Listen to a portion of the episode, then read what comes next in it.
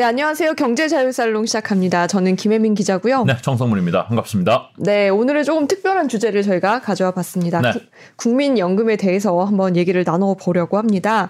박명호 홍익대 경제학부 교수님 모셨습니다. 안녕하세요. 안녕하세요. 안녕하세요. 국민연금 내고. 계신가요? 몇 년 전까지는 냈었는데요. 네. 최근에는 제가 대학 교수가 되면서 사학연금을 내고 있습니다. 아, 교수님은 국민연금을 안 내요? 그렇죠. 오. 지금 아. 우리나라에는 공적연금이 크게 네 가지 유형이 있는데 네. 네. 물론 자- 작은 거 빼고요. 그러니까 국민연금, 그다음에 공무원들이 나는 국민연금. 공무원연금, 네. 그다음에 이제 사립학교 교직원들이 내는 사학연금, 아, 그리고 군인연금. 아. 근데 사학연금은 제도가 공무원연금하고 똑같습니다. 음. 아. 예, 그런 상황입니다. 아, 그러면은 사학연금에도 있고 국민연금에도 있고 이런 건 아니고 예, 그 네 가지 중에 한 가지를. 야. 네. 아. 보통은 근데 동시에 가입은 못 하더라도 네. 제가 만약에 이제 학교에 직장을 다니고 있다가 네. 그냥 퇴사하고 일반 직장으로 옮긴다, 일반 회사로 옮긴다. 네. 네. 그러면 다시 이제 국민연금으로. 음, 전환이 되는 예, 예. 거네요. 그러면 지금까지 사학연금에 냈던 돈은 국민연금으로 어, 가져가서 이렇게 해요? 아니죠. 그러니까 사학연금에서 관리를 해줍니다. 그래서 음. 아. 이제 이게 어떻게 되냐면 보통 국민연금이든 사학연금이든 10년을 납부해야지 연금화가 되고요. 음. 네. 10년 가입 이력이 10년 미만이면은 퇴직 일시금으로 해가지고 아. 연금으로 한꺼번에 다 찾아가야 됩니다. 그냥 한꺼번에 네. 돌려주는데 아. 문제는 그러다 보니까 연금화를 촉진시키기 위해서 연계연금이라는 걸 또 연계제도를 만들어놨습니다. 그래서 두 보통 두 가지 정도의 연금에 사람들이 가입 이력이 있을 수가 있는데 세 가지도 있을 수 있지만 네, 네. 보통 통상적으로 두 가지 정도 되는데 두 가지 합쳐서 10년이 된다 하더라도 연금화는 해주게끔 나라에서 아. 정책적으로 바꿔놨습니다. 아, 두 가지를 합해서 10년이 넘으면. 그렇죠. 네. 뭐 학교 교직원으로 있다가 일반 회사로 옮길 수도 있고 아니면 음. 공무원이 될 수도 있고 예. 네. 일반 회사 다니다가 다만 군인은 네. 연금을 받을 수 있는 자격 요건이 20년입니다. 아직까지 2015년 경에 국민연금 사학연금이 제도 개편이 이루어졌는데 음. 그때 이제 20년, 10년을 줄어들었는데 군인연금은 그때 아직 개혁을 안 해가지고 옛날 제도 20년을 계속 유지하고 있습니다. 음. 자, 연금 제도가 되게 네. 뭐 말씀드렸다시피 여러 가지가 있지만은 오늘은 국민연금에 좀 집중해서 네. 뭐 사학연금도 중요하고 공무원연금도 군인연금도 다 중요하지만 오늘은 그래도 대다수가 가입하고 있는 네, 음. 네. 국민연금. 특히 국민연금 저희가 갖고 온 이유가 있잖아요. 네. 이게 뭐, 아, 연금이 고갈될 수 있다. 뭐 이런 우려가 제기되면서 MZ세대들이 많이 불안해하고 있어요. 오늘은 그 얘기를 좀 자세히 해- 들어보겠습니다. 국민연금 안 낼 수는 없는 거죠. 무조건 의무 나쁜 거죠 이게. 맞습니다. 그러니까 이미 가입도 가능하긴 한데 통상적으로 이제 돈을 사람들이 직, 대학생들이 이제 직- 직장에 다니면서 음. 이제 정상적으로 어떻게 보면 남들이 하고 평범하게 직장 생활을 한다 그러면 네.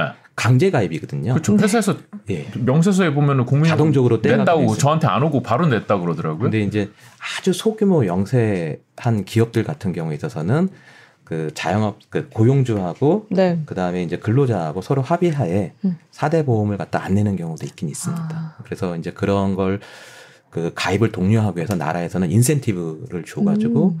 그 사회보험료의 일부를 국가에서 대신 납부해주고 음. 그러면서 가입을 유도하고 있는 정책들을 음. 하고 있습니다. 그렇군요. 아, 그러니까 뭐 의무 가입은 음. 일정 규모 이상 좀 일반적인 직장은 다 의무 가입이고 그러니까 그 좀- 사람들도 당연 가입이라고 얘기를 하는데 네. 네. 당연 가입자임에도 불구하고 이게 뻗팅겨 버리면 음. 몰래 안 하는 거죠? 예 그럴 수도 있고 네. 알면서도 돈 없어요. 네 돈 아. 없어요 이래 버리면 아. 이제 힘든 상황입니다. 그렇군요. 그런 어려움이 근데 이- 있습니다. 저 제가 궁금한 거는 이 의무 가입을 하는 게 우리나라에만 있는지 뭐 몇몇 국가에 있는지 다른 나라도 비슷한 상황인지 공적연금 제도는 아마도 제가 이제 그런 질문을 학생들한테도 가끔 받는데 네. 아마 진짜로 후진국이 아닌 이상 아. 대부분의 어떤 개발 도상국 정도 되는 나라들은 대부분 다 갖추어 있을 겁니다. 그래요. 그래서 사회 안전망 중에 하나이기 때문에 음.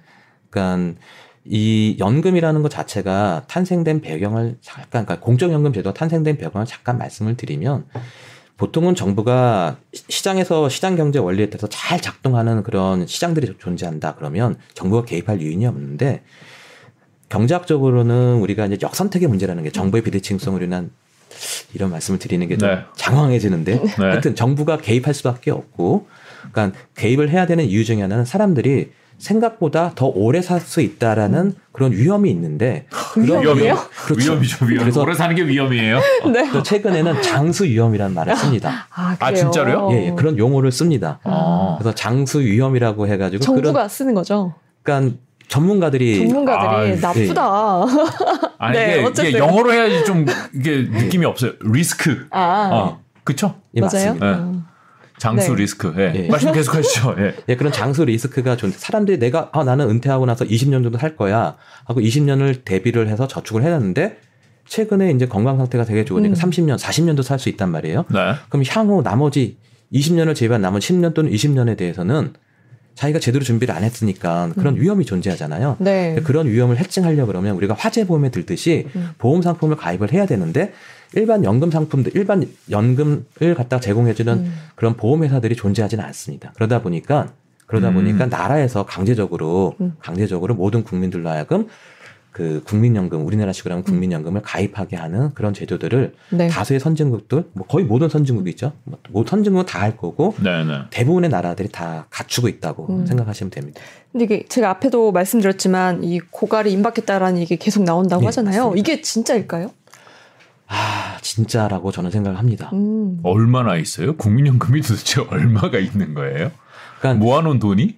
지금 국민연금 적립금이라는 게 있는데요. 네. 국민연금 적립금이 그러니까 어떤 기준으로 해서 이야기를 하느냐에 따라 다르지만 네. 900조 또는 1000조 정도 현재는 천조. 예예 정도 음. 쌓였다고 보는데 그러니까 천조라고 했을 때는 이미 기금에서 돈을 써가지고 문제인 거지 기금 운용 수익하고 기금 자체를 걷어 기금화된 걸 합치면 천조가 넘는다고 얘기를 하고요. 네, 네. 실제로 운영하는 건 한 900조 정도 가량을 운영을 한다고 합니다. 네. 그것도 이제 자산들이 있기 때문에 그 자산을 어떻게 가치 평가를 하느냐에 따라서 그 금액의 액수가 달라질 텐데 음. 대략적으로 이제 GDP 정도의 50% 조금 안 되는 수준으로 보고 있는 상황이고요. 네. 이제 그게 많을 때는 2천조 이상 쌓인다고 옛날에는 예측을 했었는데 지금은 많으면 1,700조까지 네. 쌓이다가 음. 그게 쌓이는 시점이 2040년까지는 쌓입니다. 음. 그런데 그 이후로 한 15년 안에 그 많은 돈들이 다 날아갑니다. 그래요. 펑 하고 근데. 그 뭐 이유는 뭔지 좀 예상은 돼요. 네 맞습니다. 뭐 이제 사-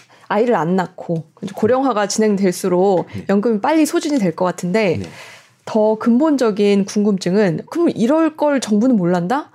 강제적으로 내 월급에서 다 떼가면서 아니 이 정도도 예측 못하고 수익률도 그 정도가 안 되면서 자신 있게 내 월급에서 원천 징수한 거야? 막 이런 화가 분노했어, 나더라고요. 분노했어.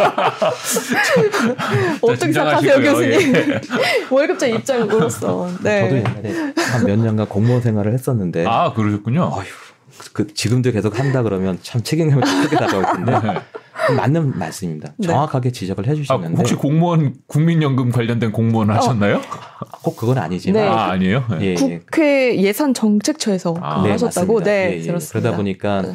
행정부에서 해오는 정책들에 대해서 어떻게 견제하는 기능들을 할 수밖에 없고 특히 연금 관련된 거와 관련돼서도 많은 일들을 했었는데요. 아, 그러셨군요. 정부도 그런 문제가 있다는 걸 인식을 하- 해가지고 5년마다 한 번씩 재정 계산이라는 걸 음. 합니다. 그래서 여러분들이 최근에 네. 많이 논란이 되고 있는 것 중에 하나가 뭐 국회 연금 개혁 특위가 음. 운영된다 이런 얘기도 들어보셨을 네, 네, 거고 네.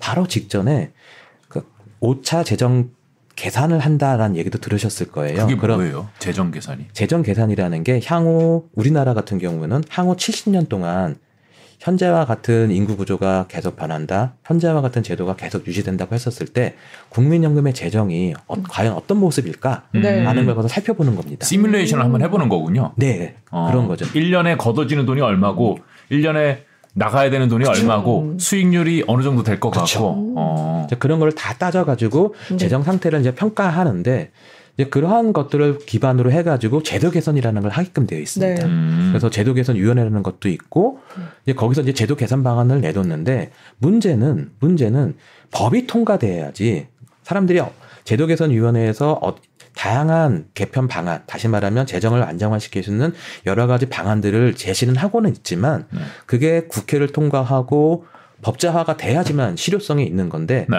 여러분들 잘 기억하다시피 문재인 정부에서도 네 가지 방안인가를 내놓고 음. 흐지부지 사라졌고 음. 지금도 연금 국회 연금 개혁 특위가 작년 말서부터 가동이 됐지만 지금까지 뚜렷한 방안에 대해서 제시하지도 못하고 있고 네. 그렇죠. 그 내년 또 총선인데 과연 이게 아, 윤석열 정부에서 말하는 국민연금 개혁을 할 수 있을까라는 의구심들을 네. 이제 사람들이 이제 가질 수밖에 없는 음. 거죠. 아, 프랑스 사람들 시위하는 거 거기도 뭐 이런 문제 아니겠어요? 결국은 제가 잘은 모르지만은 음. 그 시위하는 거 보고선 네. 정치인 입장에서 야 씨, 이거 잘못했다가 그쵸. 선거에서 큰일 날 수 있겠다 이런 생각을 가능합니다. 음. 그래서 할 것 같아요. 이번 대통령이 제 스스로 이제 잘하는 것 중에 하나는 잘 말씀하신 것 중에 하나는 네. 아무리 인기 없는 정책이라도 국가 발전에 필요하다 그러면 추진하시겠다고 하셨거든요. 네. 네. 대표적으로 인기 없는 정책이 바로 국민연금 개혁입니다. 음, 그렇겠죠. 그러니까- 고양이 목에 방울 달기 정도 일지 않을까요? 그래서 국민 어떤 정책을 핀다 그러면 항상 정책에는 승자와 패자가 존재하는데 네.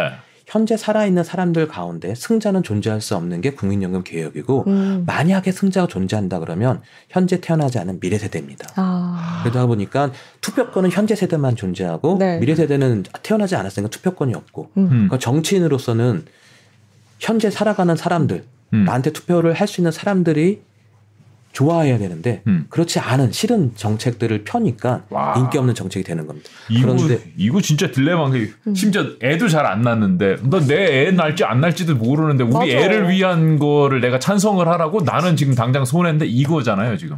그게 더 큰 문제입니다. 그래서 사람들이 사람들이 시- 경제학에서는 허라이전이라는 얘기를 하는데 시계라고 해서 애가 얼마나 나의 삶을 갖다가 길게 바라보느냐에 따라 다른데 내가 애를 낳고 그 애가 또 손자를 낳고 한다 그러면 일종의 경제학에서 다이너스티 왕조처럼 네. 그 계보가 내가 죽는다 나는 실질적으로 죽지만 나의 DNA가 계속 내 후손들한테 물려가면서 나는 계속 살아있는 것처럼 얘기를 하거든요. 네. 이제 그러한 것들이 깨져버리면 더 이상 애를 안 낳기 시작하면 음. 그러한 게 깨지지 않습니까? 네. 그러다 보면 내 후손들을 위해서 내가 배려하고 존중해주는 음. 그럴 유인이 사라져 버리는 겁니다. 그런 저출산의 문제도 그런 어떤 좀 안 좋은 음. 사회적으로 바라봤을 때좀 네. 안 좋은 영향을 미칠 수 있는 것들이 충분히 있습니다. 네.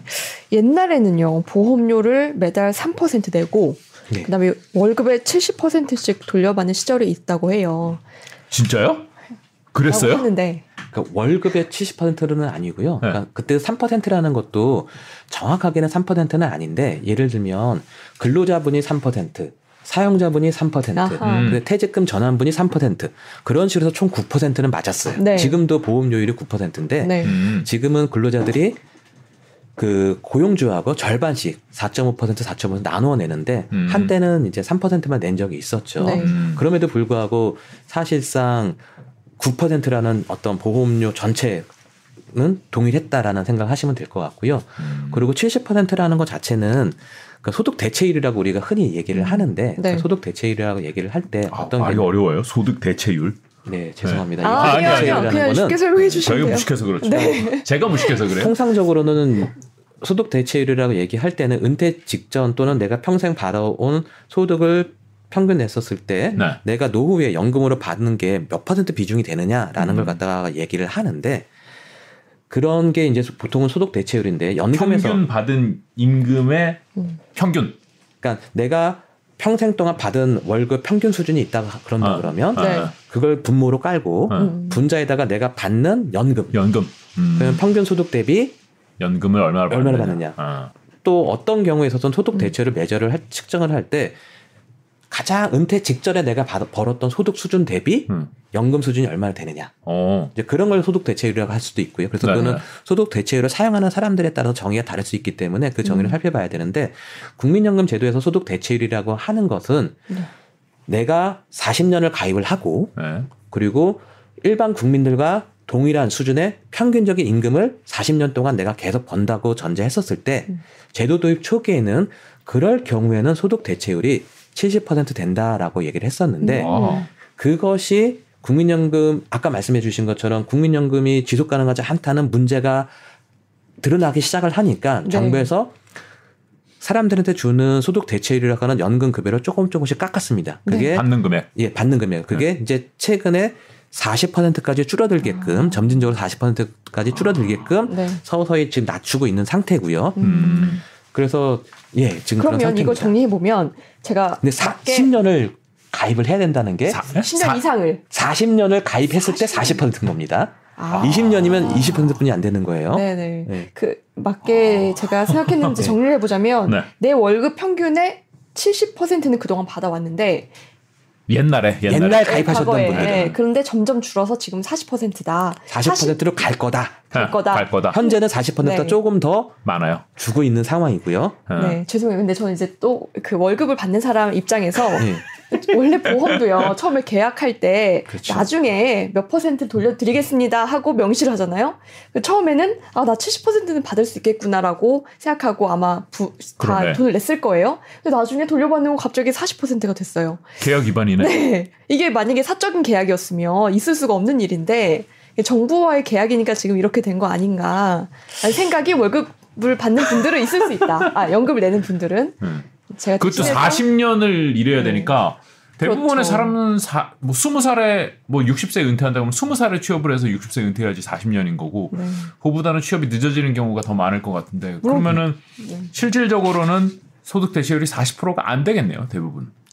그러니까 실질적으로는 40%안 될 가능성이 상당히 큽니다. 그쵸. 음. 그러니까 왜냐하면 가입 기간이 그러니까 우리 그 아나운서 분께서 네. 말씀해 주신 것처럼 40년이 되는 사람이 별로 없습니다. 그렇죠. 그죠. 네. 그러니까 그러다 보니까 그러니까 실질적으로 소득 대체율 40% 되는 경우가 네. 많지 않을 수도 있습니다. 40년이라고 하면 음. 60세가 정년이니까 20살부터 일을 해야 그러니까. 되는 거네요. 또 어떻게 보면 그런데 또 가장 저소득층에 계셨던 분들 네. 같은 경우에 있어서는 소득 대체율이 아. 40년 동안 만약에 가입을 한다 그러면 더 높아질 수도 있습니다. 아 그래요. 네. 그거는 아 이거는 소득 수준에 따라서 40%일 수도 있고 더 높을 수도 있고 낮을 수도 있고 그래요. 왜냐하면 우리나라 어. 연금 급여라는 게 재분배적인 요소가 들어가 있기 때문에 네. 재분배적인 요소라는 거는 소득이 많은 사람들이 소득이 적은 사람한테 국민연금이라는 기제를 통해 가지고 소득을 갖다가 이전시켜 주는 거거든요. 음.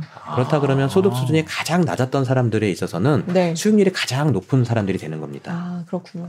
아, 그리고 그러니까 이게 분모가- 얘기하면 분모가 또 작기 때문에 네. 분모가 작다 보니까 분자는 나의 월급 나이가 받는 소득 수준하고 상관없이 높이 받는 사람들 음. 때문에 좀 더 높아질 수 있으니까 음. 이제 그런 차이가. 예 차이가 있습니다. 정리를 해보면은 음. 막 저는 고소득자라고 가정을 할게요. 월 천만 원을 받아. 평균 예. 일하는 동안 40년 동안 월 천만 원을 받았어. 네. 네네. 그러면은 국민연금 40년 채웠으니까 계산대로 40%를 받으려면 월 400만 원을 받아야지 맞는데 네 400만 원 못 받는다는 거죠. 그렇게 고소득자면은. 맞습니다. 근데 예. 거기서 또 한 가지 맹점 중에 하나는 네. 네. 우리가 또 틀렸구나. 그러니까 고소득자들 같은 경우에 한 달에 천만 원을 번다. 예. 그러면 천만 원 대비 내가 연금 받는 게몇 퍼센트 되냐에 관심이 있잖아요. 네. 그런데 실질적으로 제도 운영하는 사람들이 말하는 소득 대체율은 예. 천만 원을 다 소득으로 인정 안 합니다. 왜요? 보험료를 납부할 때 어. 너무나도 많은 혜택을 준다고 생각을 해서 보험료를 내는 소득의 상한율을 정해놨습니다. 그게 올해부터는 590만 원 정도입니다. 아무리 내가 천만 원, 이천만 원, 삼천만 원 억대의 월급을 받는다 하더라도 네. 국민연금 보험료를 납부할 때 그 산정 기준이 되는 소득이라는 거는 최대 590만 원까지만 인정이 됩니다. 아. 그러다 보니까 590만 원을 쭉 받는 걸 가정을 해놓고 음. 그리고 연금 급여가 산정이 되기 때문에 실질적으로 내가 받았던 월급 천만 원을 기준으로 하게 되면 그보다 훨씬 더 낮아지는 거죠. 아. 그러니까 590만 원 받는 사람이나 천만 원 받는 사람이나 국민연금 똑같이 받는다. 그렇죠. 어. 내는 건요? 내는 게 똑같은 일. 내는 것도 그죠. 똑같고 예, 예. 아 이게 그러니까 무조건 많이 가입하는 게 아니군요. 음. 그러니까 음. 사실상 사적 연금 같은 경우에 있어서는 좋은 상품이 있으면 사람들이 많이 돈 많은 사람이 더 많이 늘려고 네. 할 거잖아요. 그런 인센티브가 강하기 때문에 정부에서는 그런 상한선을 아. 두는 겁니다. 이게 그렇군요. 그러니까 시선의 차이가 있는 게 지금 음. 국민연금 가입하신 분께서는 아니 지금 이거를 어, 왜 이걸 이렇게 많이 떼가면서 이렇게 적게 주고 이거 불안하게 만드는 거야 이런 음. 네. 불만이 있는 거고 정부 이제 기금 운용하는 쪽에서 보면 야 이거 너무 좋은 상품이라서 야 음. 무조건 많이 가입하게 아. 하면 안 될 것 같은데라고 보는 거군요. 그 지금 실질적으로는 네. 그렇습니다. 그렇군요. 지금 그럼 현재 수익률이 어느 정도 되나요? 기금 운용. 기금 운용 수익률 같은 경우에 있어서는 글로벌 주식시장의 영향을 되게 부침이 되게 심합니다. 작년에는 주식시장이 상당히 안 좋았지 않습니까? 네. 그래서 제가 파악해 보니까 오기 전에 8.2% 손실을 받았다 그러고요. 작년에요? 음. 예, 작년에는 전체 예 주식만? 1년 내내. 아니요 전체적인 오 큰데요? 근데 그전 네. 해는 많이 21년에는 잘 보면 그때 또 주식시장이 맞아요. 상당히 좋았어요. 좋았어요. 그때는 9%가 넘는 수익률을 얻었다. 아, 그럼 플러스 마이너스 하면 뭐 똘똘이네. 1% 정도의 차이? 그러니까 지금은 시장이 급격하게 변동이 심하니까 아. 그런 상황인데 그렇구나. 아마 제가 오기 직전에 이제 보건복지부에서 한 최근 15년 정도 되는 음. 최근 15년 정도 되는 국민연금 기금 운용 수익률을 매저를 했더니 한 5% 이상은 된다고 음. 하더라고요. 평균. 그러니까 그 결코 지금이야 이율이 많이 올라서 네. 이율이 많이 올라서 5% 수준이 헷갈릴 수는 있는데 그쵸. 아 그래도 한몇 년 전만 하더라도 뭐 우리가 은행에 돈을 넣은다 하더라도 이자가 거의 안 붙었지 않습니까? 음. 네, 네. 그거에 비하면은 음. 상당히 좋은 수준이라고 저는 생각을 합니다. 근데 그거는 이제 기금 전체의 운용 수익률이고 그쵸. 내가 받는 수익률은 또 다르잖아요. 그렇죠. 네. 그것은 여러 가지 수익률이라는 것 자체가 여러 가지에 의존하기 때문에 음. 일반적으로 말을 하기가 되게 어렵습니다. 그렇죠. 예를 들어서 가입 기간도 되게 중요하고 음. 나의 소득 수준도 중요하고 그러니까 소득 수준별로도 동일한 조건에서 소득 수준별로도 이 수익률이라는 게 다를 수 있다고 말씀드리지 아까 않았습니까? 그러니까 재분배 기능이 있다고 예, 재분배 그러셨으니까. 기능 때문에 네. 그래서 그 예산 정책처에서 제가 근무했던 예산 정책처에서 최근에 발표한 거에 보니까 내부 수익률이라는 얘기를 하는데 그래서 한5 내지 10% 사이 정도 음. 된다고 저는 네. 제가 정확하게 기억은 못 합니다만 제가 그러면은 예. 국민연금 가입하면서 이렇게 돈을 계속 내면은 나중에 받는 금액이 거기에 5%에서 10% 사이의 이자를 붙여서 받는 거다. 그게 평균적인 사람일 가능성이 큰데 네, 네, 네. 아마도 지금 아나운서 분께서 네. 만약에 고소득층이었다. 네. 그거면 나는 그거보다 낮고 그러면 더 낮아질 수가 있습니다. 음. 그러니까 그게 저소득층이다. 그럼 그거보다 높을 수도 높을 있고. 수 있고. 어. 그러니까 평균적으로 보면은 한 5%보다는 좋을 거다라는 음. 게 예산 정책처의 그 결과였습니다. 그러다 음. 보니까 우리가 흔히 얘기하는 더 내고 덜 받는 음. 다시 말하면 현재 상태가 덜 내고 음. 더 네. 받는 구조기 때문에 음. 덜 내고 더 받는 구조기 때문에 지속 가능하지 않다고 보고 있고 저 연금 개혁 논의가 다 지금 더 내고 덜 받는 식의 네. 어떤 개혁 논의가 이루어지는 겁니다. 그래서 수익률을 좀 낮춰야지만 지속 가능하지 않겠냐라는 음. 거고요. 네네. 그렇군요. 그리고 뭐 어쨌든 이대로 가면 고갈되고 못 받을 수 있다. 그러니까 그 전에 바꿔야 된다는 게 맞습니다. 네, 다 같이 비슷하게 생각하고 있는 거잖아요. 그죠? 네. 과거의 수익률이 한 5% 정도였다는 거고 음. 앞으로도 계속해서 그 정도 수준일 거냐? 그거는 전망하는 방식에 따라 미래 경제의 모습들이 어떻게 흘러가는지를 음. 따라서 달라질 거고 그리고 기금이 쌓아가는 시기의 수익률하고 기금이 쭉쭉쭉쭉 빠지는 시기의 수익률은 또 다를 겁니다. 네. 그러다 보니까 미래의 수익률은 현재보다는 좀 낮아질 가능성이 있다. 기금 운용 수익률이. 그렇군요. 그렇다 보니까 그렇지만 사람들한테 주는 내부 수익률이라고 아까 말씀드렸던 그 정도의 수익률은 계속 제도적으로 유지되는 거기 때문에 그런 음. 어려움이 있는 겁니다. 그렇군요. 네. 어떻게 해야 돼요? 그러게요. 그게 덜 받아야 궁금하네요. 되는 거죠? 늦, 늦게 받아야 되나요? 늦, 그러니까 이거 지금 덜 받는 거 안에는 두 종류가 있는 겁니다. 네. 그러니까 덜 받는 거 안에는 늦게 내는 것, 그러니까 늦게 받기 시작하는 것도 그렇다 그러면 내가 받을 수 있는 기간이 짧아지니까 덜 받는 거고 네. 그리고 한 번 받는다 그랬을 때 그 급여 수준을 낮추는 것도 음. 소득 대체율을 낮추면 급여 수준이 낮아지거든요. 네. 그것조차도 덜 받는 겁니다. 음. 어. 그러니까 덜 받는 방식이 여러 가지가 존재할 텐데 네. 그걸 다 포함을 해서 제도적으로 설계를 해야 되겠죠. 음. 프랑스에서는 이번에 늦게 받겠다고 그래가지고 전난리가 난 거죠. 그러니까 제가 알기로 프랑스에서 문제되고 있는 것 중에 하나가 덜 받는 것도 있는데, 그러니까 지금 프랑스 같은 경우는 62세에서 64세로 늘리는 거에 대해서 지금 음. 문제가 있는데, 네. 네. 그러니까 다른 외국 그 주변국들은 프랑스에 있는 주변국들은 대부분이 한 67세 정도는 됩니다. 연금 수급 네. 개시 연령이 아, 67세 정도는 되기 때문에 프랑스 정부에서 자기네 나라가 지금까지 상당히 되게 큰 베니핏들을 네. 주고 있었던 거고 그러다 보니까 연금 재정이 주변 국가들보다도 안정화가 덜 된 거죠. 그러다가 개혁의 필요성이 있는 것뿐만 아니라 거기 같은 경우는 우리나라식으로 연금이 여러 가지 형태로 직역연금들이 존재하고 있고 특히 특정 직종의 직역연금들은 평균적으로 받을 수 있는 것보다 훨씬 더 좋은 음, 그런 것들을 받고 있다고 합니다. 음. 그러니까 수익률이 훨씬 더 좋은 거죠. 음.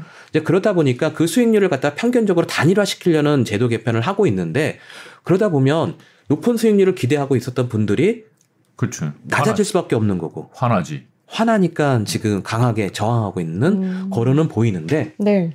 문제는 그런 거 자체가 불공평한 게 이미 발생을 한 거고 그 불공평함을 바로잡는 과정 속에서 기득권이라고 할 수 있는 이미 혜택을 받은 분들이 저항을 하는 거기 때문에 아, 아마 프랑스 헌법에서도 그래서 그게 합헌이다라고 하지 않았을까라는 아. 생각을 합니다. 그래서 그 정책적인 방향은 옳다고 봅니다. 네, 프랑스는 뭐 프랑스- 우리나라는 그럼 몇 살에 받아요? 지금 육십. 우리나라는 현재는 아까 이제 소득 대체율이 앞으로 40% 정도까지 줄어든다 얘기했던 것처럼 69년생부터는 네. 네. 1969년생부터는 만 65세가 돼야지 받을 수가 있습니다. 음, 우리는 우리는 65세네요. 음. 그렇죠. 현재는. 네. 그런데 최근에 논의되고 있는 것들을 잘 보게 되면 네. 우리나라도 좀 수급 개시 연령을 좀 늦추자. 65세에서 더 늦춰야 된다. 예, 한 67세 정도 늦추자라는 얘기가 있거든요. 네. 네. 그렇다 그러면 아마 저는 큰 문제가 없는데 음. 아마 저는 아마 60 제가 이제 69년생이어서 네. 65세에 받을 걸로 생각을 하고요. 네. 네. 아마 사회자님이나 아나운서 분님은 아마 67세로 갈 가능성도 없지 않아 있습니다. 그렇군요. 아 기존 가입자들도 다. 네. 맞습니다. 아.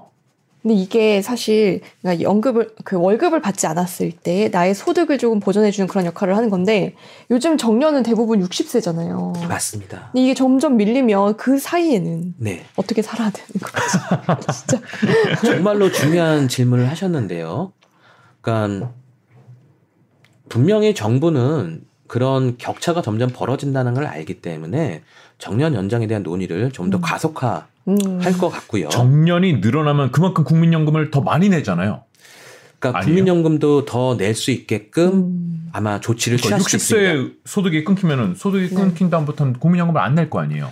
현재는 국민연금에 가입하려고 해도 59세까지만 가입을 하게 되어 있습니다. 그러니까 네. 60세 음. 넘어가면서는 이미 계속 가입이라고 아. 해가지고 할 수는 있지만 보편적으로는 음. 59세까지만 가입을 하- 하게끔 되어 있기 때문에 음. 정년이 늘어난다. 응. 지금 정년이 60세이기 때문에 59세까지만 가입을 하기로 한 건데 네. 네. 정년이 늘어난다 그러면 국민연금의 가입 연령도 음. 아마 좀 늘어나지 않을까. 음. 제가 개인적으로 그렇게 생각을 합니다. 더, 더 많이 내겠죠. 네, 더 많이 음. 내고 더 늦게 받고. 네. 아 그러면은 조금 더 국민연금 재정에는 도움이 되겠죠. 음. 그렇네요. 그럼 결국 정년을 늘려야겠네. 개인적인 생각으로도 내 정년을 늘려준다고 하면 요즘에는 또 늦게까지 살잖아요. 오래 살잖아요. 음, 그래서 정년을 오래 사는 늘려준다고 하면 있죠. 그러면 그 연금 조금 더 내고 덜 받아도 늦게 받아도 괜찮을 것 같긴 해요. 그래서 정년을 늘려주는 걸 먼저 하면 어떨까라는 생각도 들거든요. 좋은 말씀인데요. 근데 문제는 그러니까 좋은 직장에 다니시는 분들은 정년까지 다들 일을 할 수가 있는데 음,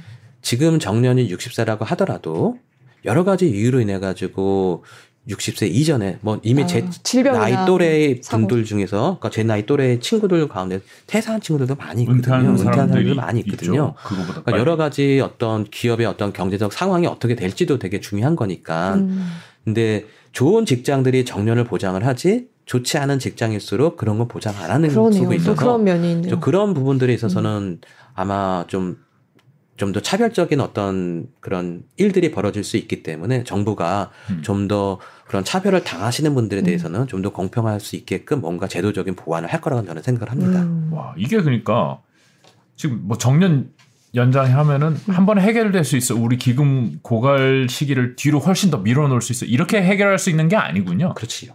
정년 연장만 그러니까 수급 개시 연령을 늦춘다고 해가지고 네. 해결될 문제는 아닙니다. 그러면 아. 결국은 금액을 줄여야 된다는 얘기네요. 금액도 줄여야 되고 받는 금액도 줄여야 되고 내는 돈도 올라가야 아 돼요. 더 많이 내야 된다. 그게 복합적으로 다 음, 이뤄져는. 아 이거 이루어져야 한꺼번에 다 네. 뒤로 미루면서 더 적게 받으면서 더 많이 내고. 그래야지 네. 더 많이 내는 부담이 줄어들 겁니다. 그러니까 음. 왜냐하면 네. 수급 개시 연령도 늦추지 않고 받는 돈도 줄이지 않는 상태 하에서 그 수지 적자를 갖다가 균형을 맞추기 위해서 네. 보험료를 인상한다 그러면 필요한 보험료율이 훨씬 더 높을 음. 겁니다.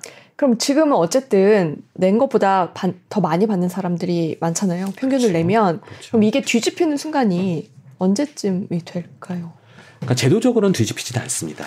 그러니까, 그러니까 개혁을 하지 않으면 아 계속 계속해서 더 거고. 그러니까 사람들 간의 수준 차이는 있을지 모르지만 수준 차이 아까 수익률에서 차이가 난다고 얘기하지 않았습니까? 수익률에 있어서 차이는 있을 수 있지만 자기가 낸 것보다 덜 받지는 않을 거다. 음. 근데 문제는 음. 젊은 친구들이 지금 고민하고 있는 것처럼 국민연금 기금의 적립금이 고갈되고 나면 네.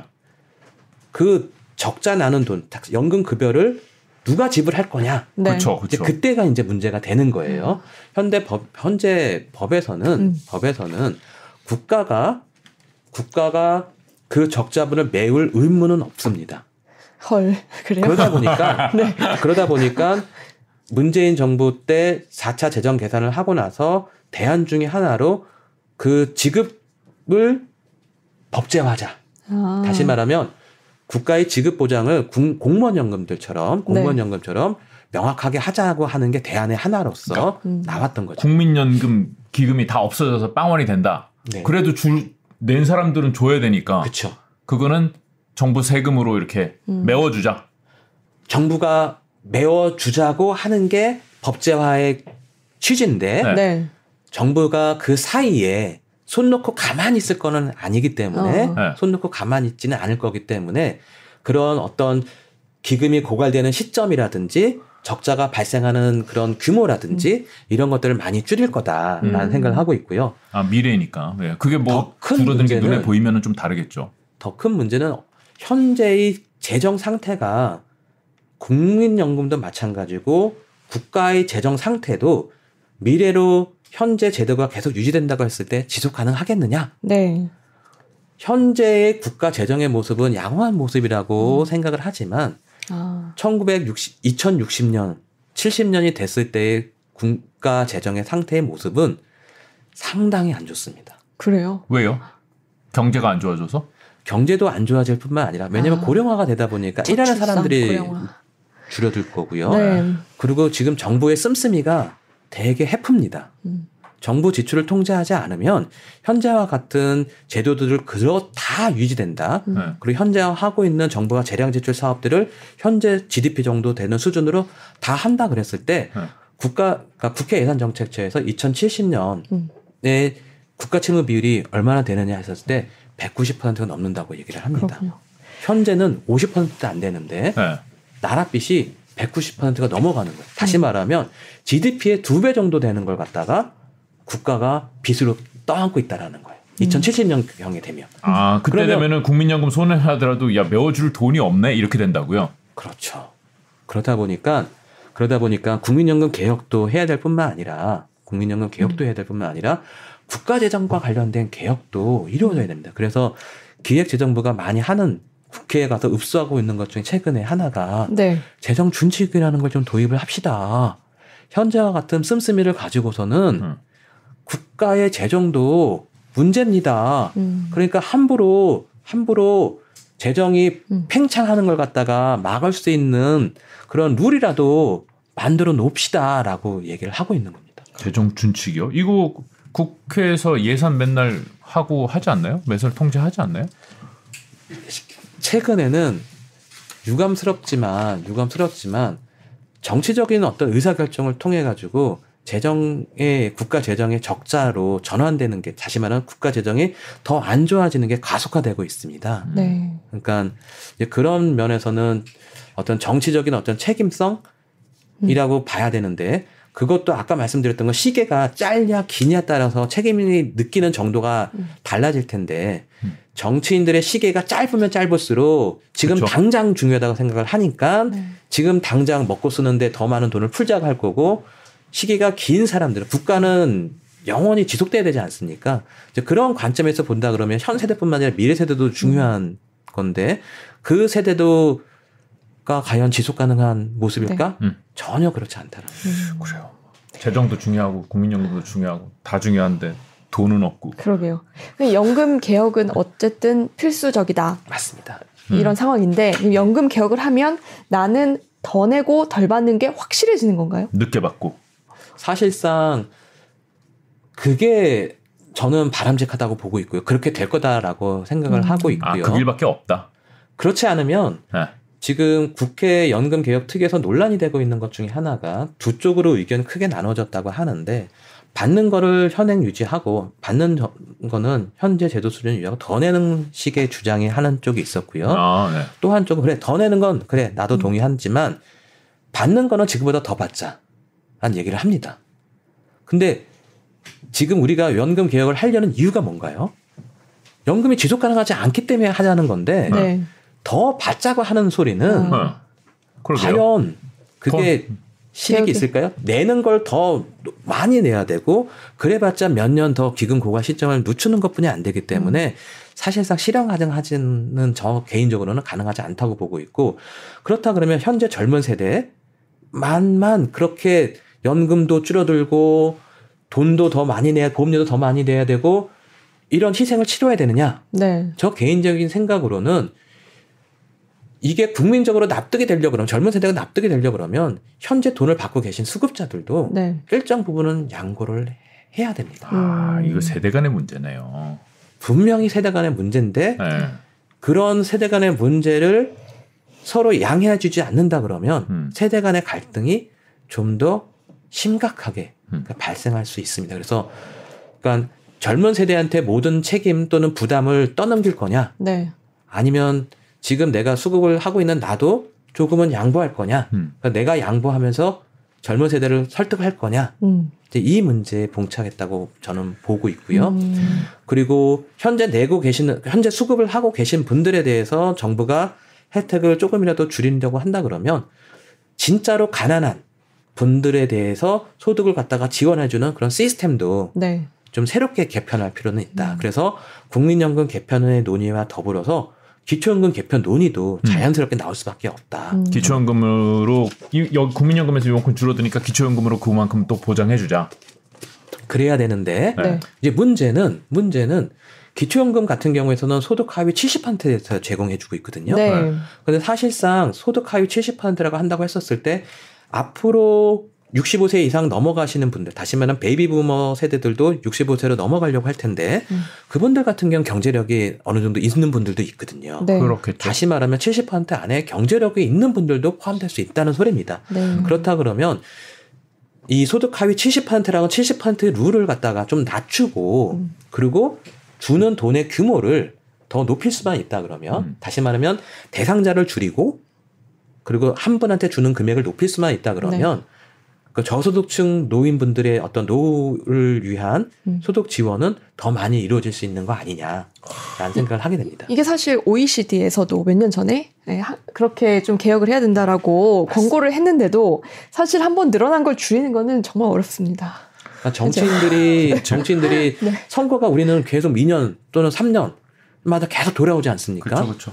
그러다 보니까 어떤 않죠. 유권자들의 이해를 해하는 음. 일을 하기가 쉽지가 않습니다. 네. 그렇지만 음. 재정의 상태를 음. 갖다가 국민들한테 소상히 알리고 그리고 이해를 구하는 노력들을 많이 하면 할수록 네. 국민들은 현명하게 판단할 수 있다고 봅니다. 음. 그래서 제가 오늘 이 경제자유 살롱에 출연한 이유 중에 하나도 네. 좀 국민들한테 이런 실상에 네. 대해서 좀 더 알릴 수 있는 기회가 되지 않을까 음. 아, 전문가 생각해서 네. 네, 출연하게 된 어, 배경 중에 네. 하나입니다. 교수님 그러면 국민연금 연금 개혁 관련해서 가지고 한 가지만 더 여쭤보면 네. 어 이게 연금 개혁을 조금이라도 빨리 하는 게 어쨌든 그 젊은 세대에게 부담을 덜 지워 줄 수 있는 효과가 있겠네요. 맞습니다. 그래서 이 개혁이라는 거는 한시라도 빨리 해야지 한시라도 빨리 해야지 그만큼 재정을 건전화시킬 수 있는 기간 기간 또는 기회가 많아지는 거 아닙니까? 네. 음. 그리고 우리가 대비를 충분히 할 수 있는 기간이 주어져야지 대비할 수 있는 기간이 짧았을 때 하는 것보다도 짧았을 때 하는 것보다도 우리가 충격을 완화할 수 있는 겁니다. 음, 그럼 이제 어 예전 세대들이 조금은 양보를 할 필요가 지금은 있다라고 봐도 되나요? 저는 말하면서도 위트위트. 불안하지만 네. 불안하지만 네. 사실상 불안하지만 그분들이 받는 연금 얘기라는 게 가입 기간이 짧았기 때문에 음, 많지는 않거든요. 네. 음. 그럼에도 불구하고 공무원 연금이 2015년 16년 연금 개혁을 할 때 했던 방식 중에 하나는 보통은 연금 급여라는 것조차도 물가가 상승하면 같이 물가 수준 정도는 따라서 상승을 해줍니다. 그래서 음, 그쵸. 실제 소득은 유지될 수 있게끔. 그런데 몇 년간은 그걸 갖다가 물가 인상을 갖다가 안 시켜놨거든요. 네. 그러니까 충격을 최소화한 거죠. 음, 그런 식이라도 음. 국민연금 쪽에서도 해야 된다. 1% 포인트라도 2% 그렇죠. 포인트라도. 네. 그러니까 음. 물가 상승률을 갖다 인상시키는 걸 갖다가 최소한 몇 년이라도 줄여주는 그런 모습들 다시 말하면 음. 현재 연금을 받고 계시는 분들도 희생을 한다 네. 그런 모습을 보여줘야지 젊은 세대가 그나마 덜 억울하지 않을까. 음. 저 개인적으로는 그렇게 생각을 네. 합니다. 요새 물가가 4%막 아, 이러는데 그러니까요. 요새는. 물가 수, 수준 안 따라가는 것만 해도 어, 적지는 않은 것 같은데요. 그이 네. 저출산 문제가 여- 이 고갈하는 것과 관련해서 영향이 큰가요? 지금 당장 아직까지는 아니죠. 지금도 문제는 네. 우리가 2050년에 고갈된다, 2050년대에 고갈된다, 음. 2060년이 되면 뭐 GDP의 6% 또는 7%대는 적자가 발생한다 이렇게 얘기하는 것 중에 하나가 네. 그 당시에 미래에 돈을 납부하는 네. 젊은 세대가 비중이 확 줄어들기 때문에 그 지금 저출산의 문제에서 지금 태어나는 사람들이 2050년 60년 되면 경제력이 왕성하게 활동을 해야 되는 시기인데 그렇죠. 그때 일을 할 수 있는 사람의 숫자가 워낙 음. 줄이다 보니까 네. 줄이다 보니까 그 사람들이 내야 되는 부양해서 내야 되는 음. 보험료가 올라갈 수밖에 없어요. 크게. 이 두 명이 100만 원씩 내면 200만 원인데 한 명이 내야 되면 200만 원을 내야 되는 거니까. 네, 이 기금 고갈이 사실 우리나라만의 문제는 아니잖아요. 그쵸. 네, 프랑스에서도 기금 고갈의 문제 때문에 아마 연금 개혁을 하려고 했을 텐데 해외에서는 어떻게 좀 잘 해결을 하는지 물론 프랑스는 지금 반대에 직면을 했지만 네 혹시 뭐좀 네. 잘 해결이 된 곳은 있는지 궁금해요. 비슷한 문제가 다들 있죠. 그러니까 고령화가 진행되는 나라들, 음. 우리가 지금 대부분의 고령화가 진행되고 있는 나라들이 뭐 일본이라든지 음. 서구, 그러니까 선진국. 유럽 선진국들. 음. 그러니까 미국 같은 나라는 젊은 세대들이 계속해서 이민을 그쵸, 가다 보니까 고령화의 문제가 다른 나라에 비해서는 좀 덜하는데 네. 프랑스도 마찬가지고 우리가 복지국가라고 하는 스웨덴도 마찬가지고 이탈리아도 마찬가지고 영국도 마찬가지고 이런 고령화의 문제로 그리고 저출산의 문제는 비슷하게 경험을 하고 있습니다. 음. 그러다 보니까 거의 모든 나라들이 재정이 지속 가능하지 않다는 걸 알기 때문에 앞다퉈서 1990년대 이후로 2000년대 들어서면서 앞다퉈서 연금 개혁이라는 걸 합니다. 네. 그리고 연금 개혁이라는 것 자체가 프랑스에서 지금 소동이 나는 것처럼 한 번 하기가 되게 어렵습니다. 음, 그렇죠. 그러다 보니까 많은 나라들이 꾀를 냈습니다. 정치인들이. 음, 자동 안정화 장치라는 걸 자동 안전 장치라는 걸 넣어가지고 기대 수명이 생각하는 것보다 늘어나게 되면 음. 급여선을 자동적으로 줄인다든지 네. 이런 자동 안전 장치를 넣어가지고 아, 개편을 할때 아, 자동적으로 재정이 좀 더 안정화될 수 있는 어. 기재들을 네. 아. 마련해 놓는 것들이 있습니다. 일본도 괜찮네요. 음. 그렇게 하고 있고요. 그래서 음.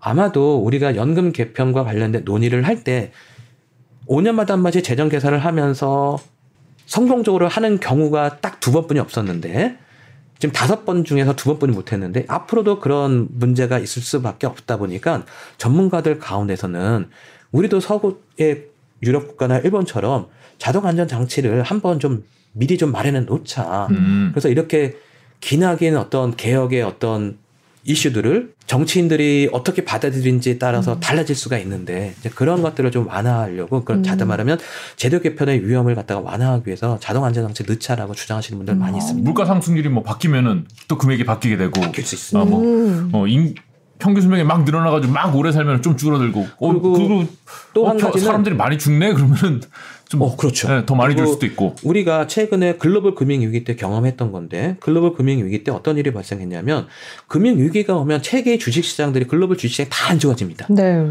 그러면 기금을 갖고 있는 나라들의 기금 수익률이 떨어지지 않습니까? 네. 기금 수익률이 떨어진다는 거는 연금 급여에도 영향을 줄 수밖에 없습니다. 음. 그러다 보니까 그때는 또 연금 급여 수준을 낮추고 아. 이제 그러한 것들이 자동적으로 이루어지게끔 그러면은 하는 기재들을 스웨덴 같은 경우는 넣어놨고 네. 음. 당시에 물론 그런 기재가 작동하는 데 있어서는 정치인들이 또 정치적 부담감을 느끼니까 좀 몇년 네. 늦추고 그 충격을 갖다가 조금 더 법에서 원래 예상했던 것보다 마련했던 것보다 덜 했지만은 그러한 식의 개편들이 이루어진 그런 음. 그런 식의 자동적으로 급여 수준이 줄어드는 걸 경험한 나라들도 있거든요. 아. 그래서 이제 그러한 것들도 좀, 좀 미리 좀 제도에 머리를 써서 좀 음. 마련을 설계를 해놔야 된다라는 생각을 합니다. 국민연금 운영하시는 분들은 네. 야 이거 수익률이 떨어지면은 지금 내가 여기서 잘리느냐 마느냐 보너스를 받느냐 이런 문제가 아니라 전 국민의 비난을 한 몸에 받을 수 있는 거 아니에요? 그러네요. 엄청 부담스러울 것 네. 같은데요. 그러다 보니까 좀 더 투명하게 좀 운영을 해야 되고 네. 그리고, 그리고 운영할 수 있는 네. 역량이라는 것도 음. 좀더 지금보다는 훨씬 더 발전을 그렇겠죠. 해야 되는 그리고 반대로 음. 운용을 잘하면 음. 그치 수익이 대박이 났어. 국민적인, 국민적인 추앙을 받을 수 있습니다. 그러니까 맞습니다. 예, 지금 그럼- 작년에 손실 났다지만은 네. 자, 재작년에는 분위기 좋았을 거 아니에요. 거기도. 그쵸. 네. 어우 야 우리가 이렇게 잘해. 그 정도면 잘한 거죠. 맞습니다. 음. 예. 그래가지고 국회 예산정책처에서 2020년 기준이 아니라 22년에 어떤 그 국민연금의 운용 수익이 나빠진 걸 음. 보기 전 네. 21년을 기준으로 했을 때는 음. 어, 어, 국민연금 기금 소갈, 아, 기금이 고갈되는 시점이 과거에는 2055년으로 예측했었는데 네. 어, 27년으로 늘어나는 어, 우리가 50 잘해 가지고 네네. 수익률. 57년. 어. 예, 수익률이 한번 그렇게 개선이 되고 나니까 네. 그게 장기적으로도 어느, 어느 정도 수익률이 지금 예상했던 것보다 좋아질 거다라고 해- 봐가지고 음. 55년이 아니라 57년에 기금이 소갈된다 고갈된다고 했는데 어 한 해 지나가다 봤더니 다시 또 원래대로 돌아왔네 다시 원래대로 55 년. 55년 이렇게 아. 예측을 하고 있습니다. 일본이요. 그 가까운 나라인 일본이 지난해부터 연금 수령 나이를 확 올렸다고 하는데요. 이거 설명 좀 부탁드려요. 그러니까 일본이라는 나라가 되게 재밌는데 일본이라는 나라가 그러니까 재정 관련해서는 우리나라보다도 국가 지배 비율이 200%나 넘고 경제가 뭐 잃어버린 30년 음. 네, 이런 그쵸. 얘기할 정도로 그 어떻게 보면 어떤 활동성이라고 해야 되나 다이내믹한 부분들이 많이 죽어서 그렇죠. 그 나라 자체에 대해서 우리가 더 이상 일본을 벤치마크할 나라인가? 라는 음. 생각을 할 정도로 안 좋은 상황이 계속 되어 왔는데 연금과 관련해서는 공적 연금과 관련해서는 여전히 우리가 참고할 만한 음. 나라라고 생각을 하시면 됩니다.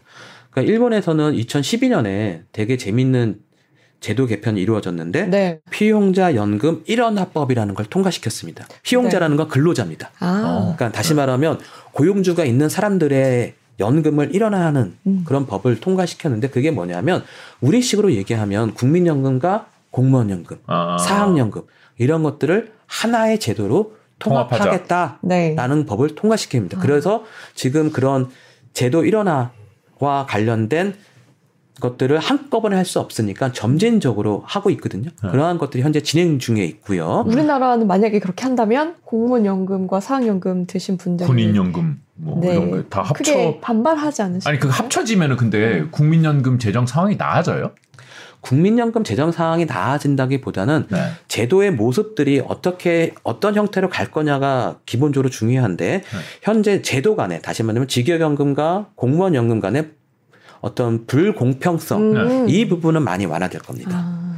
그러니까 아니 근데 합쳐가지고 뭐 그래 불공 아저 이렇게 많이 받지 좀 배 아픈데 뭐 이런 생각을 할 수 있는데 합쳐가지고 내가 100만 원 받던 게 101만 원 그래 만 원이라도 더 받으면 그거 좋지. 근데 합쳤는데 달라지는 거 실질적으로 아무것도 없다. 그러면 그 사람들만 실질 받는 혜택이 좀 줄어드는 거고 총 혜택으로 봤을 때는 별로 뭐가 좋은 거죠? 그러니까 앞서 말씀드렸던 것처럼 국민연금의 재정도 앞으로 힘들어지지만 국가 재정의 모습도 힘들어집니다. 그러니까 국민연금에 대해서 젊은 세대가 불만을 갖고 있는 게 지속 가능하지 않기, 않기 때문에 내가 나이가 들었을 때 어, 어, 문제가 생겨서 국민연금이 파산하는 거 아니냐. 다시 말하면 내가 낸 돈을 갖다가 못 갚아주는 거 아니냐 이런 생각을 하고 그러니까 돌려주지 못하는 거 아니냐 이런 생각을 하는데 네. 국가 재정의 모습도 마찬가지입니다.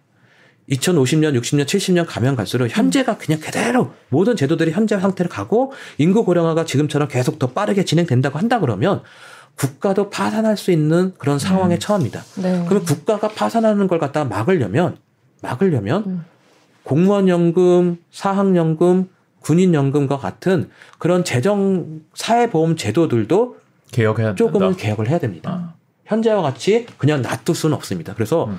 국민연금 개혁 논의가 지금 한창 진행되고 있지만 제 생각으로는 국민연금 개혁 논의가 끝나자마자 사학연금에 대한 그리고 공무원연금에 대한 그리고 군인연금에 대한 개혁 논의도 동시에 이루어져야 됩니다. 음, 그 개혁이 국민연금과 합치는 거일 수도 있지만 아닐 수도 있겠네요. 그렇죠. 그렇지만 궁극적으로 직역연금 간 제도에 따른 굴, 불공평성을 해소하려고 그런다 그러면 네. 일본처럼 단일화하는 음. 지금 프랑스에서 논의되고 있는 문제들 중에 하나가 아까 말씀드렸던 것처럼 거기도 업 지역 다지만 산업 간 또는 업종 간의 그 연금 제도의 그 혜택이라는 그 관- 관점에서 보게 되면 서로 차등이 있는데 아. 그거를 일원화하겠다라는 게 지금 프랑스 대통령이 추구하는 연금 개혁이거든요. 아, 그래요? 그거에 대한 반발이 심합니다. 음. 근데 대부분의 나라들이 대부분의 나라들이 음. 불공평을 공평화하려는 그런 노력들을 재정을 안정화시키려는 노력과 더불어서 함께 하고 음. 있기 때문에 우리나라도 우리나라도 그런 어떤 전 세계적인 흐름 에서 벗어나진 않을 거다. 네. 왜냐하면 우리나라가 global standard라고 하는 global standard를 쫓길 좋아하고 있기 때문에 그렇죠. 그걸 따라갈 거다라고 음, 저는 생각을 네. 합니다. 그럼 첫 번째 일본이 지금 했던 게 그 뭐야? 직역연금들을 어, 네, 합친다. 연금 통합. 네, 공무원연금하고 네. 일반 국민이 받는 후생연금이라 그러는데 후생연금 쪽으로 합치는 작업들을 하고 있고 사립학교 교직원들 관련된 것도 지금 합치는 작업들을 조만간 네. 그 심차적으로 할 예정으로 알고 있습니다. 그리고 연금 수령 나이도 차이가 우리나라랑 많이 나는 것 같은데요. 맞습니다. 네. 우리도 지금 현재에서는 62세에서부터 시작을 해서 65세로 점진적으로 좀 늘려나가고 있다고 말씀드리지 않았습니까? 네. 일본은 그보다 더, 더, 더 나간 거죠. 음. 67세, 68세까지도 가는 걸로 알고 있습니다. 아, 그러니까 지금 뭐 아까 뭐 유럽의 국가들은 뭐 프랑스는 통상적으로 64세로 올린다고 지금 전환리가 났지만은 음. 다른 나라들은 대부분의 나라들은 67세를 하고 있습니다. 67세요. 네네. 연금 수급 개시 연령. 그러니까 아? 일찍 개혁을 성공한 나라들은 네. 67세로 이미 가 있는 거고 음. 연금 개혁이 뒤처진 나라들은 그거를 보면서 우리도 그렇게 가야 되지 않겠냐 음. 그런 논의를 하고 있는 거고 음. 우리나라도 연금 개혁 논의하면서 왜 67세가 나오냐면 어 다른 나라들도 67세를 하고 있으니 네. 우리도 따라가야 되는 거 아니냐라는 네. 게 있는 겁니다. 이것도 그러니까 다, 다 이렇게 외부 변수의 움직임에 따라서 음. 유동적으로 만들면 되겠네요. 평균 연령의 몇 퍼센트에 도달하는 시기부터 연금을 수령한다. 뭐 그것도 한 어, 가지 방법일 거고요. 하고. 그러니까 인구 고령화 속도라는 게 나라들마다 천차만별이기 때문에 음. 어쩌면 우리나라와 같이 그러니까 우리나라와 일본이 기대 예명이 제일 긴 나라 중에 하나입니다. 그런데 네. 일본 같은 경우는 이미 높, 상당히 길었었는데 우리는 낮았다가 음. 일본 수준은 매우 빠르게 기대 연명이 높아지고 있습니다. 다시 말하면 평균 수명이 기대 수명이 우리는 일- 선진국이 아니었기 때문에 과거에는 낮은 수준이었지만 빠르게 선진국화 되면서 기대 수명도 빠르게 선진국을 돌파하고 있습니다. 네. 그래서 2070년 또는 2060년 경이 되면 세계에서 일본 정도 되는 나라가 거의 없는데 우리나라가 일본 정도로까지 기대 수명이 늘어날 걸로 보는데 문제는 저출산입니다. 네. 그렇죠. 저출산은 일본을 뛰어넘었죠. 우리가. 맞습니다. 네.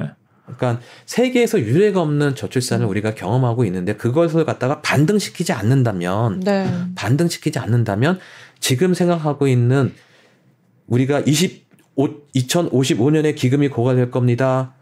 고갈되고 난 이후에 젊은 세대는 이 정도 부담을 해야 됩니다. 얘기하는 게 다 깨집니다. 그거보다 더 음. 빨리 될 수도 있고 기금이 고갈되고 난 후에 모습은 훨씬 더 안 좋을 수도 있습니다. 음, 그러다. 보니까 어, 저출산의 문제들도 저출생의 문제들도 정부가 적극적으로 아, 또 국민들이 적극적으로 해소해야 되는 그런 문제 중에 하나입니다. 그렇군요. 복잡하네요. 네. 맞습니다. 너무 변수가 많네요. 음. 맞습니다. 정치적인 부담도 엄청 많은 것 같고요. 이거 뭐 가능할 거라고 보십니까? 그거에 대해서 부정적인 의견도 피력을 하는데 잘 보면 긍정적으로 말씀해 주시는 분들도 있는데 우리나라 국민 내에는 다른 나라가 갖지 않 고 있는 DNA가 존재한다. 음. 이수신 장군께서 소신에게는 13척의 배가 있습니다라고 얘기한 것처럼 그리고 우리가 IMF 외환 위기 때 금모으기 운동을 했던 것처럼 어떤 위기가 닥친다 그러면 그 위기를 극복하기 위해서 국민들이 단합하고 음. 자기를 희생하는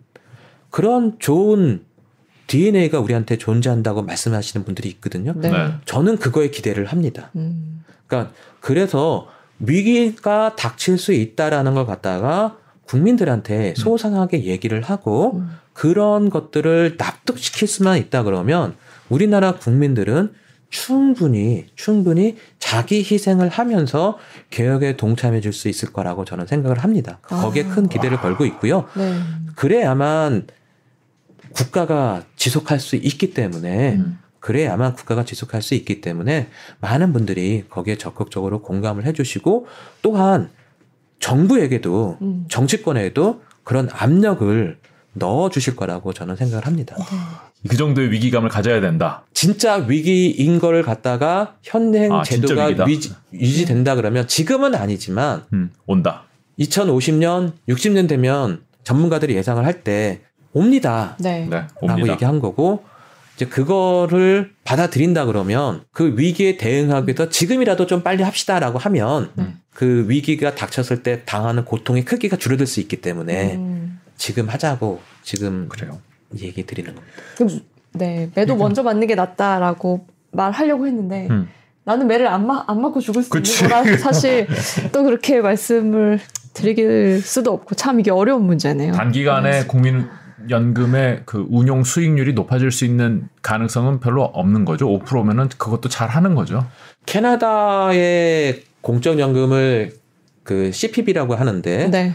그쪽은 저희보다 좀 높습니다. 아. 어, 잘해요 캐나다 사람들이. 캐나다가 좀 높은 편이고요. 그러니까 우리나라가 한 주요 국가들 다시 말하면 우리나라 국민연금들처럼 큰 기금을 갖고 있는 주요 국가에서 음. 보면 보건복지부 자료면 중간 정도 지금은 하고 있다라고 네. 하니 꼭 우리가 중간할 필요는 없잖아요. 상위권은 아니라는 말씀이네요. 음. 한 중간 정도 하고 있는데 우리가 꼭 중간에 만족할 필요는 없잖아요. 그렇죠. 더 잘할 수도 있죠. 우리가 더 잘하면 좋잖아요. 네. 음. 그러면 그런 더 잘할 수 있는 여건들을 제도적으로 그리고 국민들이 좀 허용을 해준다 그러면 네.